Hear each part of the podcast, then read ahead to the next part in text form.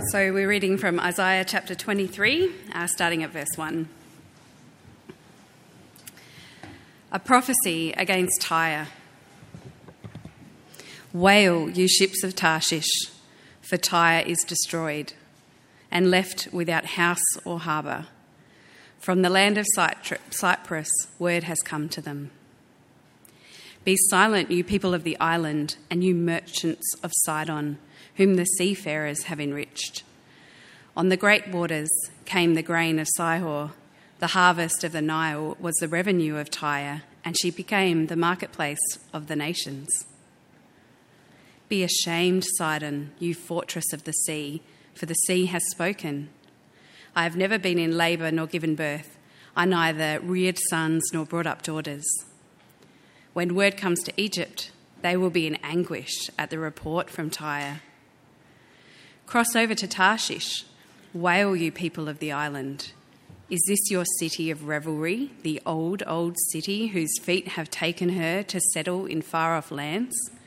Who planned this against Tyre, the bestower of crowns, whose merchants are princes, whose, whose traders are renowned in the earth? The Lord Almighty planned it to bring down her pride in all her splendour and to humble all who are renowned on the earth. Till your land as they do along the Nile, daughter Tarshish, for you no longer have a harbour. The Lord has stretched out his hand over the sea and made its kingdom tremble. He has given an order concerning Phoenicia and her fortresses, that her fortresses be destroyed. He said, No more of your revel- reveling, virgin daughter Sidon, now crushed. Up, cross over to Cyprus even there you will find no rest. Look at the land of the Babylonians, this people that is now of no account. The Assyrians have made it a place of, for desert creatures. They raise up their siege towers. They stripped its fortress bare and turned it to ruin. Wail, you ships of Tarshish, your fortress is destroyed. At that time, Tyre will be forgotten for 70 years, the span of a king's life. But at the end of these 70 years, it will happen to Tyre as in the song of the prostitute. Take up a harp, walk through the city, you forgotten prostitute. Play the harp well, sing many a song, so that you will be remembered. At the end of 70 years, the Lord will deal with Tyre she will return to her lucrative prostitution and will ply her trade with all the kingdoms on the face of the earth. Yet her profit and her earnings will be set apart for the Lord. They will not be stored up or hoarded. Her profits will go to those who live before the Lord for abundant food and fine clothes. Hi, everyone. Um, my name's Jamie, if we haven't met before. Uh, now, this might be a bit stressful, but I want to take you back to about a year ago. Uh, remember that first period of lockdown. Uh, we found ourselves making the snap decision to flee from Sydney to Adelaide to have our baby around family. And I vividly remember the fear of so many what if conversations. How about you? Uh, what about that feeling of not being able to find things at the shops? Do you remember that? Pasta, soap, of course, the status symbol of 2020 toilet paper. Now, here in Adelaide at least, that all feels like a blip now, doesn't it? But at the time, it felt a bit like the ground was dropping out from under us. I don't know about you, but I'm used to the idea that things are going to magically be there in the shops. As a Christian, I remember thinking, wow, phrases like God's got it all under control rolled off the tongue a bit easier when things were going well. Was my trust really in God then, or was it in other things? When our world is in turmoil, phrases like those either start to mean a lot less or a lot more. In our little corner of the world, that at least seems on the surface to be quite cozy and controlled, it was a taste, wasn't it, of the dependable letting us down.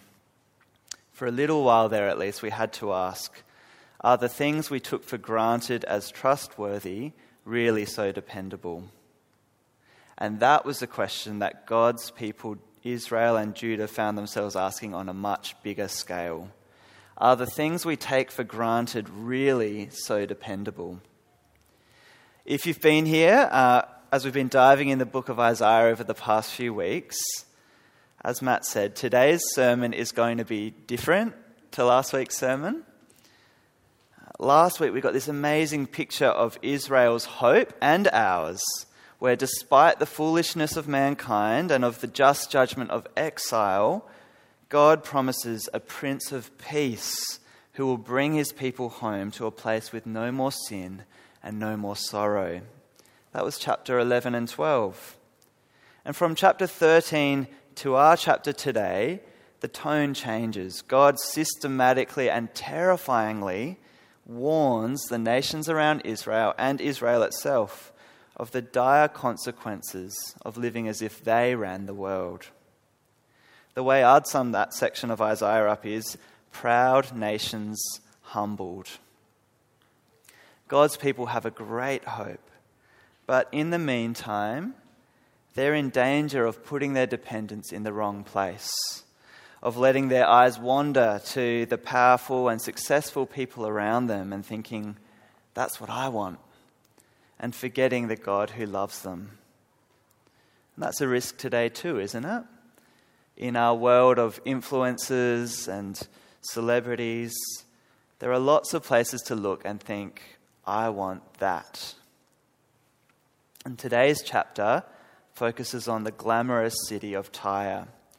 And it's confronting, but it's exactly what we need if we want a solid hope more dependable than the fleeting security of wealth and comfort, so that when the ground crumbles beneath us, we can know real safety and security. So, point one see the giant fall. Have a look with me at verse 1. A prophecy against Tyre Wail, you ships of Tarshish, for Tyre is destroyed and left without house or harbour. From the land of Cyprus, word has come to them now, a bit of geography helps us feel the impact of this imagery. Uh, I think there's something there. Apologies for the slightly unreadable fonts. Um, Tyre was a port city of Phoenicia, a thriving hub of a rich coastal region near Israel, where modern day Lebanon is. And Tarshish, across the sea over there, across the Mediterranean Sea, probably in modern day Spain. It was a colony of Phoenicia and Cyprus is the island in between, still called that today. So we picture these grand trade ships coming across from Tarshish, bringing the exotic riches of the colony back to the motherland. On the way, they stop over at Cyprus. You can imagine the crew having a great time. What happens on Cyprus stays on Cyprus. But then they get the word something is wrong at home. In fact, there is no home to go back to. And so this giant of wealth begins to topple. It's a Wall Street crash of epic proportions. The shockwaves, shockwaves of this news reverberate throughout the world. Tyre's neighbor, Sidon, begins to mourn in verse 2. Then the mighty nation of Egypt, a great ally of Tyre, gets the news in verse 5.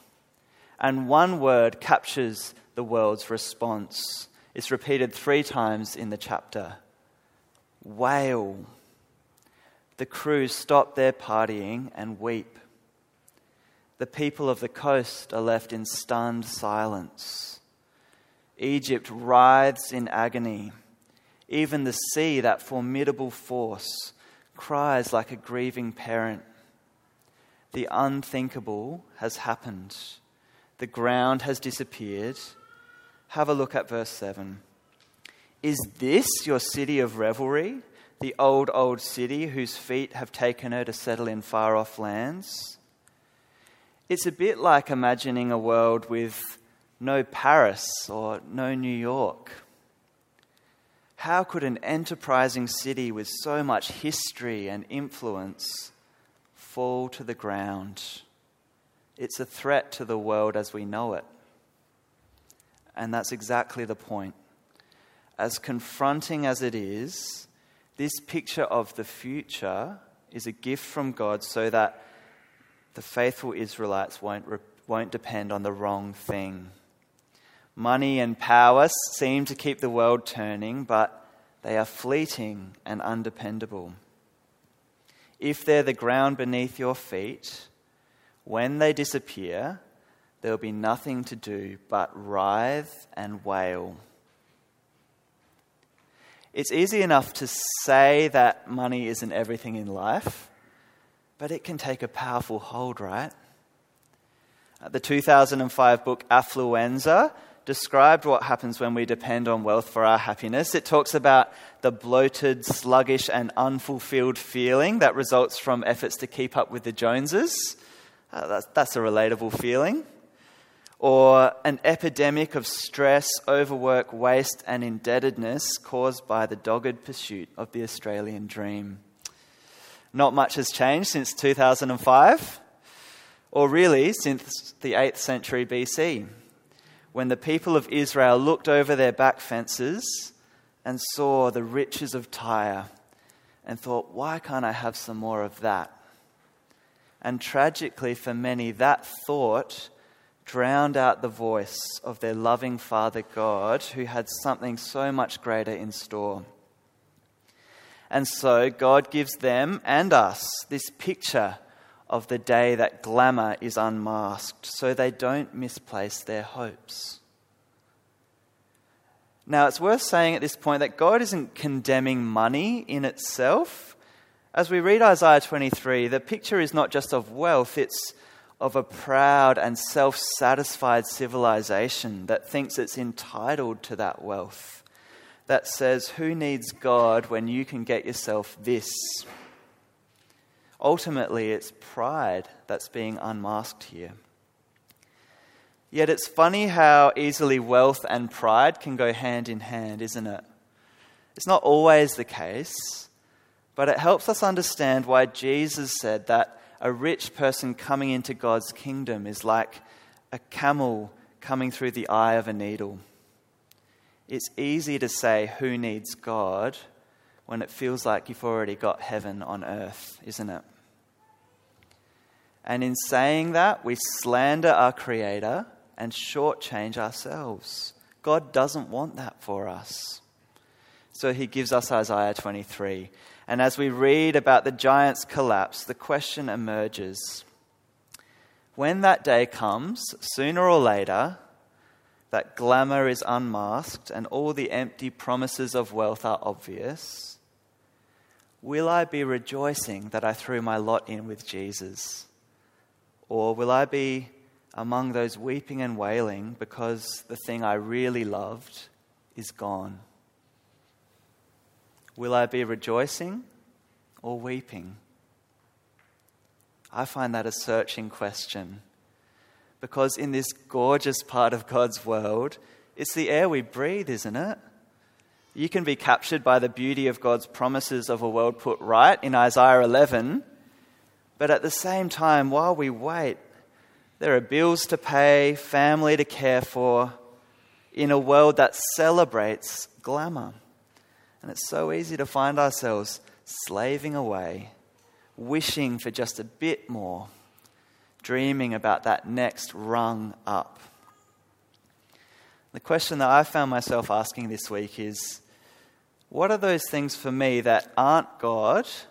that I would be devastated to lose. That I might get sucked into thinking are worth more than an eternity with my Maker.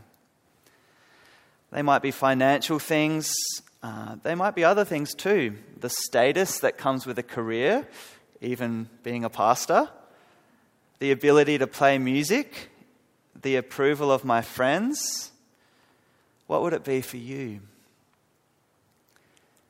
This picture in Isaiah 23 helps us to see the limits of some of the things we might pin our hopes on. And as we let that sink into our lives, I don't think we just need to think less of money or status or whatever it might be. If we want to live as people of hope, we also need to think more about how much better Jesus is. So, to take my status example, it's not just that living for status and cred will lead me down the path of crippling anxiety and insecurity. It will, but, but Jesus offers me something so much better. He gives me the status of being one of His brothers, a child of God.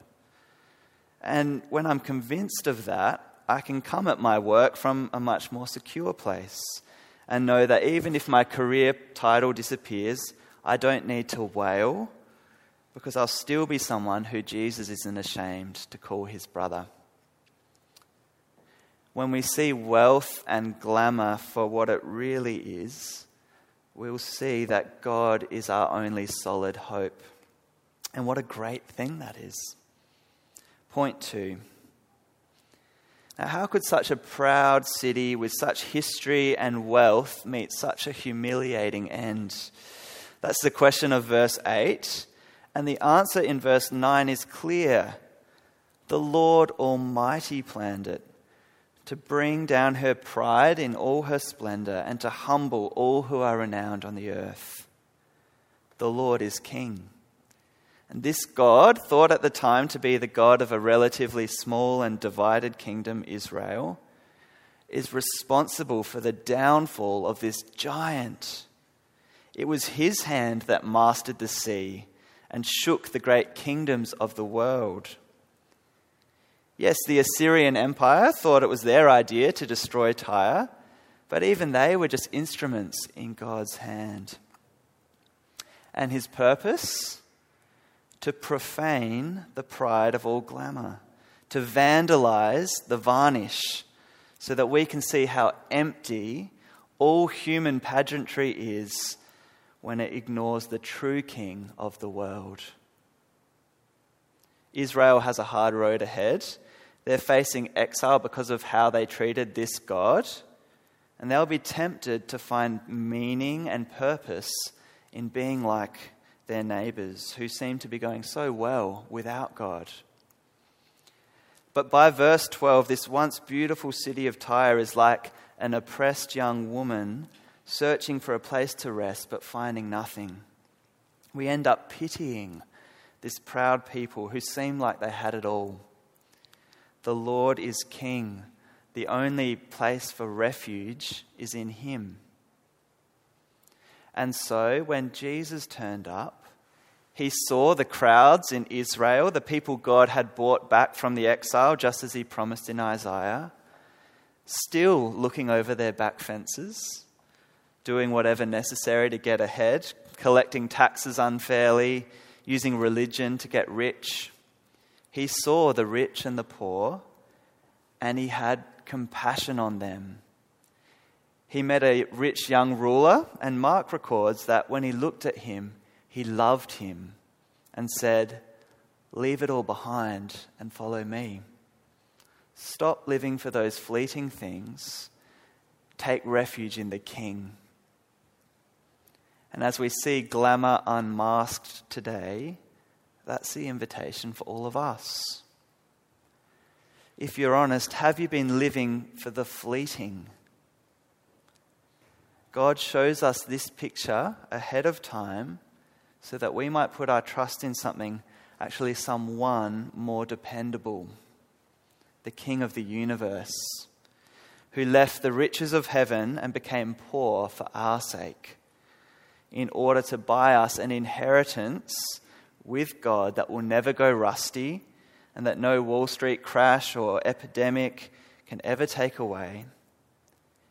The inheritance of God's precious children do you need to start depending on Jesus today? To start looking at your money and status differently and find rest for your soul in Him. I have a mate who was a pretty big up and comer in the AFL, uh, super fit and tons of talent. He moved from New South Wales to here in Adelaide to uh, play in the SANFL with a very real prospect of being drafted into one of the AFL sides here. And just about when he was about to make it, of course, there came the devastating knee injury. That meant he'd never be able to play professionally. And after a few very sad physio appointments, it became clear that his dream was over. And my friend now looks back on that time with a massive level of thankfulness, sadness too, but he's grateful that he didn't get sucked into that world of success and fame and money. Because when those things were stripped away, he realized he needed a bigger hope. And for the first time in his life, he started to think seriously about the God his parents had told him about as a kid. He started reading the Bible, and he's now one of the most passionate and joyful followers of Jesus that I know. He found someone more dependable to pin his hopes and dreams on. For the past 2,000 years, people have been baffled to find that you can take away pretty much anything from these followers of Jesus, and they'll still somehow find a reason to be joyful. That's something we all need, isn't it? Maybe it's not an AFL dream for all of us, definitely not me. But we live in a culture, an aspirational culture, that says in order to have made it, you need, say, to own a certain amount of property or to have a certain amount of travel under your belt. Two great things, but as foundations for the good life, well, COVID has shown us just how shaky they are. Imagine a world where you or your kids may never be able to own a piece of property, or where international travel is off the cards for good. Not too hard to imagine. In that world, there's still a reason to get out of bed in the morning, a hope that nothing can take away if you know that the Lord is King and that He's going to look after everything. As we see the city of Tyre crumbling in Isaiah, in a sense, our hopes are dashed. But above it all, we see someone more dependable and because the Lord is King, we can stay confident. We get a glimpse of this Lord who stands above the seeming chaos of world events. Now, like Isaiah's first listeners, we live in a world where kingdoms rise and kingdoms fall, each one more wealthy and godless than the last. And Isaiah makes it clear that the Lord of armies planned it all. We don't have a specific word from God about the political movements of our day, but we do know that there's nothing outside of his control, and that one day the whole world will know that he is king when Jesus returns and puts all things right. So we can stay calm and confident. It'd be very easy reading a passage like this to start pointing our fingers at the world out there and say, You've got it wrong. But knowing where it's all headed should give us a deep Jesus like compassion for those who are still living for things that will crumble. When the bottom falls out, it's painfully clear that there's only one hope for this world the Lord who is King. Even the wealthiest city in the world is putty in his hands. From the end of verse 15, uh, from verse 15 to the end, sorry, we get a final picture of wealth in its place. God, in his sovereignty, brings this proud city low for 70 years, a significant but limited time. And history records actually a number of times when Tyre was brought down by other nations, but still managed to kind of hang in there. But what happens after for Tyre? Do they learn that the Lord is king? it seems like they just get back to their old tricks, really, looking for their glory days. Verse 16 compares them to a forgotten prostitute wandering the city. And prostitution in the Bible often epitomizes that very human way of taking a good thing from God, like sex, and using it in a corrupted and self seeking manner. It seems like Tyre still want the wealth that God gives, but without the giver. Let's hear their song in verse 16. Take up a harp, walk through the city, you forgotten prostitute. Play the harp well, sing many a song, so that you will be remembered. Brings, uh, for me, to mind a picture of the washed up rock star. I'm not going to name any names because I'm a fan of too many of them, but ragged from years of decadent living, you can imagine. They pick up their instruments for one more farewell tour just to drum up a bit more money. Now, I'm not saying all older musicians are like that, but there is something, isn't there, in that stereotypical washed up rock star that shows the sadness of living for fame and glory.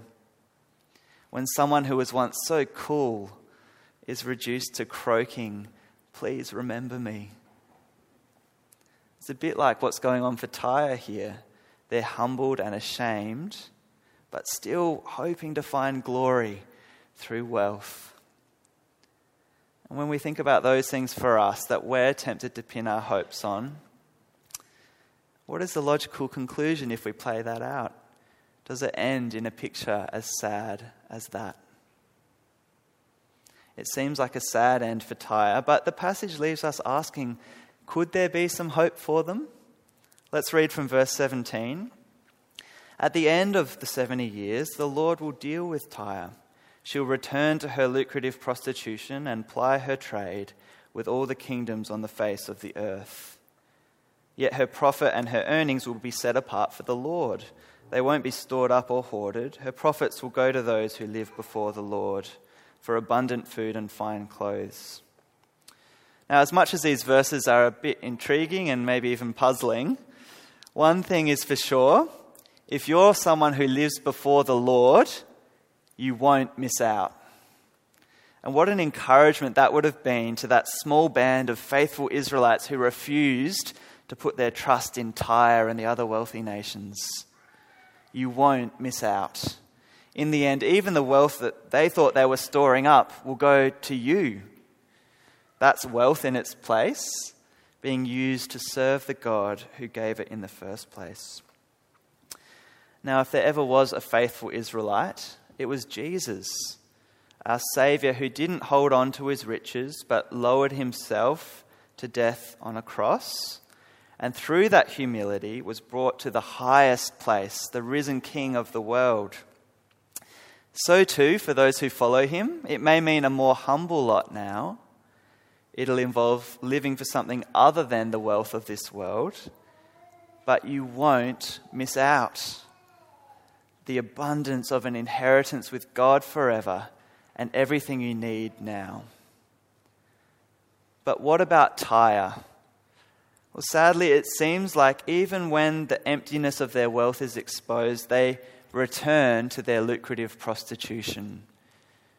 And that's a tragedy all too often in our world, isn't it? When God unmasks the false hopes we live for, many keep holding on to them even more stubbornly, even when it leads to misery. There's a warning there. And yet, as we read on in Isaiah, it seems maybe there is hope even for the stubbornly proud. Isaiah 60 pictures a day when, instead of Israel looking over their shoulder to the other nations, the other nations will come to Israel and its great King Jesus. Surely the islands look to me. In the lead are the ships of Tarshish, bringing your children from afar with their silver and gold to the honor of the Lord your God. Maybe some of the glamorous will put wealth in its place and willingly serve this Lord. Because that's the kind of Lord He is. No matter how far you've strayed from Him, He doesn't want you to stay in that place. He exposes the emptiness of the things we try to live for and calls us to sail back home to Him. Now, that leaves us with a closing challenge to hold tightly to Jesus, but loosely to wealth. Money and possessions are in themselves gifts that God gives us so that we can honor Him. But it's all too easy for them to become the end in themselves when we hold them too tight. Maybe a helpful diagnostic question for us is which aspects of my life am I least content with at the moment? There might be good reasons for that, or it may show where we're putting too much hope in something that's just not designed to deliver. Where am I the least content? as we digest this confronting picture, what would it look like if we really believed that all we have, including however much or little wealth, ultimately belongs to God? Would it change how tightly I held on to my money or my time or my abilities? I've been privileged to see some amazing examples of people holding tightly to Jesus and loosely to wealth. I had a super encouraging chat this week with someone who's thinking about how they can use their retirement to spend more time serving Jesus and his church. He'd had a taste of how unsatisfying it can be to spend that season investing just in yourself and wanted to think differently about it. How countercultural is that? I've got to say, I was taking notes. Or I think of David and Jenny, a couple from a previous church, who were both real high flyers in their areas of work, and yet they were never above watering the church pot plants. They were two of the most generous, humble people. They had a beautiful house near Sydney Harbour, and they offered it up as a space for events where the Bible was taught in a hospitable environment or where trainees like myself at the time could go and get trained. They were a great example of trying to think about putting whatever God has given us in its proper place. What are some ways that we can hold tighter to Jesus? Will it take investing a bit more time in getting to know Him more? Or sinking some financial resources into things that will make Him known around the world? Well, to finish with a slightly trivial example, when I was a young Christian uni student, I remember being really struck by how my friend Dave reacted when his really nice Cole Clark guitar got a hole smashed in it on a camp. It was a great guitar, a bit like the one back here. I'm not going to demonstrate. silly things happen on camps. And if it was me, I would have been pretty devo and kind of angry. Um, but Dave handled the whole thing in a very calm way. I remember having a band practice with him a few months later, and he had his same guitar. He couldn't afford to get it fixed. But over the big, ugly hole, he stuck this note to himself.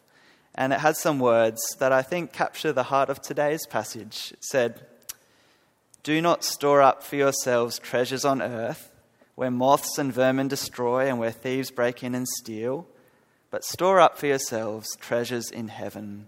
For where your treasure is, there your heart will be also. When the glamour of this world, that's so enticing and alluring, gets a hole smashed in it, we don't want to be among those mourning the loss of their one true love. We want to be those rejoicing that we threw our lot in with Jesus. So let's pray now that God will help us to hold loosely to the things that won't last, but tightly to Him. Let's pray now.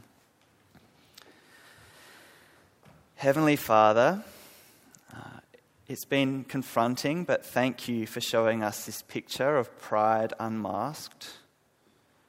Lord, we don't want to be mourning on the day Jesus comes to put all things right. We want to be rejoicing that we threw our lot in with Him. So please forgive us for the way that we've lived for other things money, career, family, status. You know what it is. May our first love be Jesus. Please give all of us creativity and courage to go out this week and cling more tightly to Him and more loosely to wealth. May we see His goodness more clearly. May we see those other good things of life in their right place. Amen.